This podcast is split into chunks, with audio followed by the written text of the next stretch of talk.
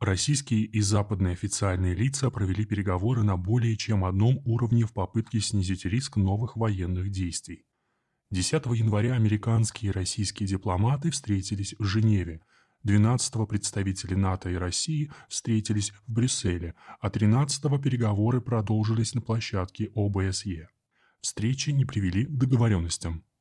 Россия требует юридических гарантий нерасширения НАТО на восток и вывода войск Альянса из стран, входящих в состав Советского Союза. Призывает НАТО прекратить сотрудничество с Украиной и предоставить юридические гарантии того, что Украина и Грузия никогда не станут членами Альянса. На публике США и их союзники стремятся предстать единым фронтом, но дело обстоит иначе. Помимо европейских стран, обеспокоенных предложениями Вашингтона, озвученными на переговорах с Москвой, другие государства тоже выражают свою озабоченность в связи со сложившейся ситуацией. Речь о странах Ближнего Востока, которые с особым вниманием и настороженностью следят за политико-дипломатической дуэлью между Россией и Западом. События последних лет нарушили прежний баланс сил в этом регионе, и страны опасаются, что если кризис перерастет в новый военный конфликт, то перед ними станет трудный выбор. Россия вернулась на Ближний Восток. Москва наращивает свое влияние, оспаривая концепцию миропорядка, которую проводили США, и добивается возврата к многополярному миру. Это наглядно проявляется в Сирии и в Ливии, где России не приходится сталкиваться с сильным противодействием со стороны Вашингтона. Аналогично можно расценивать и отношения Москвы с Анкарой, несмотря на то, что Турция является членом НАТО.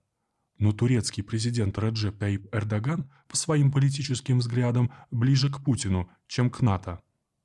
России благодаря сотрудничеству в нефтяной политике удалось наладить отношения с Саудовской Аравией, несмотря на существующие разногласия по Сирии. Продолжается и конструктивное сотрудничество России с Ираном. Нынешняя сеть партнеров и союзников России на Ближнем Востоке заметно отличается от того, что было в советские времена. Пожалуй, только Сирия является образцом союзнических отношений, которые никогда не прерывались, хотя имели разную интенсивность. Что касается других стран, где у Советского Союза было определенное влияние, то Россия в свое время так или иначе из них уходила. Большинство стран Ближнего Востока пытаются дистанцироваться от украинского кризиса, избежать критики любой из сторон и не быть втянутыми в конфронтацию России и Запада. Действия Москвы воспринимаются как шаг на пути к утверждению многополярного мира.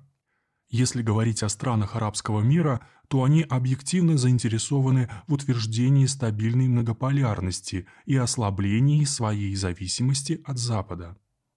США пока остаются главным гарантом безопасности, обеспечивающим решение иранской проблемы, пытающимся как-то регулировать арабо-израильские отношения, помогающим в борьбе с терроризмом и оказывающим ряду арабских государств финансовую и военно-техническую помощь.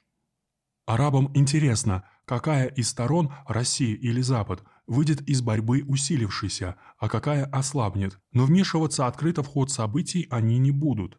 Арабам интересно, как в случае с Украиной будут применяться нормы международного права и какую роль сыграют международные организации в разрешении украинского кризиса. Речь идет об ООН, ОБСЕ, ЕС и НАТО. На фоне кризиса на Украине внимание мирового сообщества к зашедшему в тупик многолетнему конфликту в Сирии ослабло. Напряженность в российско-американских отношениях создает неблагоприятный фон для подготовки к Женевской конференции по Сирии, хотя причина отсутствия прогресса связана с сирийскими трудностями. Большую озабоченность в арабском мире вызывает возможное влияние украинского фактора на процесс урегулирования иранской ядерной проблемы. Рост иранской военной мощи, подкрепленный развитием ядерной программы, хотя и без неопровержимых доказательств ее военной направленности, еще более усиливает страхи в столицах стран Совета Сотрудничества арабских государств Персидского залива. Украинский кризис не оказывал влияния на сотрудничество Ирана с Международным агентством по атомной энергии и работу «шестерки». Но если Иран столкнется с завышенными требованиями Запада, он станет сближаться с Москвой и на украинском направлении. Ожидать, что украинский фактор помешает переговорному процессу Запада с Ираном, не стоит. Президент Турции Реджеп Тайип Эрдоган выступил с предложением стать посредником между Россией и Украиной. Уже подмечено, что такая дипломатия используется им как повод для перевода Анкары из второго или третьего эшелона большой политики в первый дивизион. Эрдоган еще и пытается зацепиться за проблему Крыма, что сводит на нет его посреднические усилия. Глава Турции – опытный политик и не может этого не понимать. Своими заявлениями он стремится решить не внешнеполитические задачи, а внутриполитические, связанные с предстоящими в 2023 году президентскими выборами.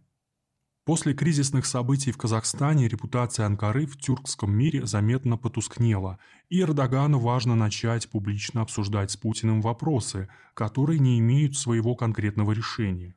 Ставка тут делается на то, что Кремль не откажется от диалога, так как у него не существует категорического неприятия Турции, да и Азербайджана тоже.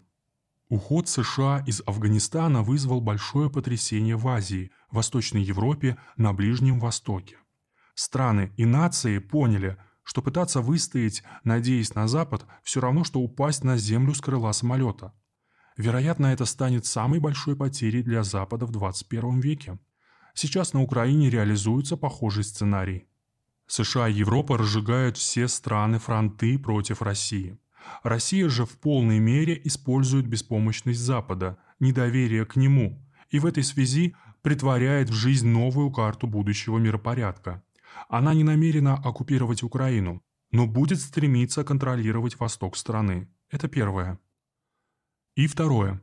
В задачу России входит не допустить того, чтобы в украинские события вовлекались страны Ближнего Востока. Таков расчет, исходя из которого выкладываются на геополитическую карту фишки. Если США откажутся дать гарантии, что НАТО прекратит расширяться на Европейский Восток, то нынешний международный кризис будет переведен в принципиально новую фазу и может затронуть уже Ближний Восток. Россия будет продолжать проецирование своих военных и политических возможностей на Ближнем Востоке, тогда как никто не может быть уверенным в том, что США станут поддерживать своих союзников в этом регионе столь же последовательно, как это делает Москва.